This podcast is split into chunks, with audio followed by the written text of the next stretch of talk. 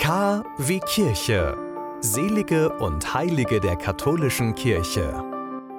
Franz von Sales ist unser heutiger Tagesheiliger. Schönen guten Morgen, wir haben den 24. Januar.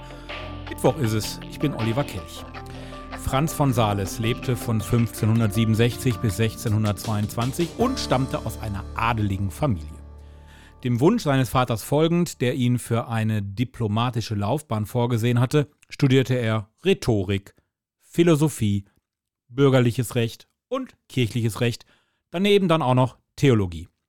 Tja, ich habe es nur auf Theologie gebracht. Er selber wurde Doktor beider Rechte, setzte sich dann aber gegen den Willen des Vaters durch und wurde Priester.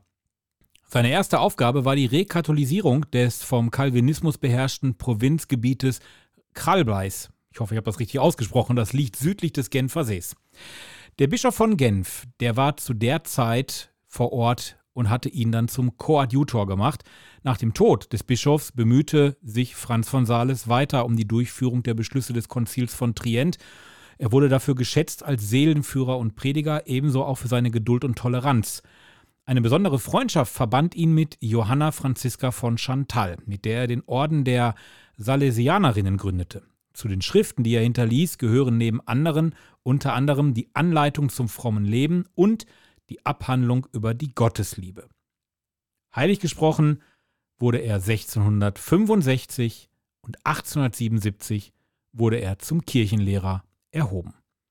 Der heilige Franz von Sales.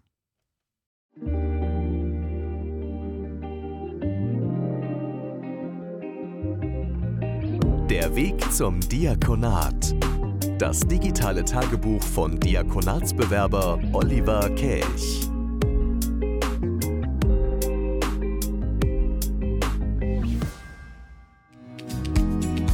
Dir gefällt dieser Podcast? Dann freuen wir uns über deine Spende zur Finanzierung weiterer Projekte. paypal.me/podcast/re